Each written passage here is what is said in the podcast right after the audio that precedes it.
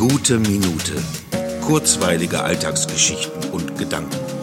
Mein Name ist Matthias Hecht und jetzt geht's auch schon los. Das Denken bzw. Nachdenken fällt mir in diesen Tagen zuweilen nicht leicht, denn ich habe manchmal den Eindruck, dass sich in meinem Kopf nichts aufhält, das sich lohnen würde, weiter verfolgt zu werden.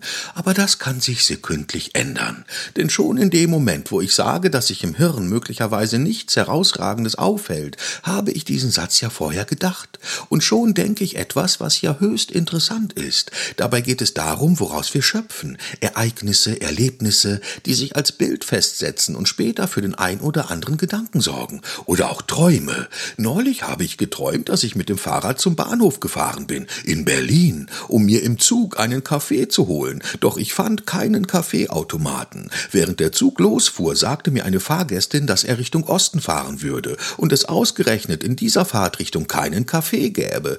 Tja, Pech gehabt. Ob ich in die Gegenrichtung umgestiegen bin und warum das Ganze überhaupt, na ja, darüber muss ich erst mal nachdenken.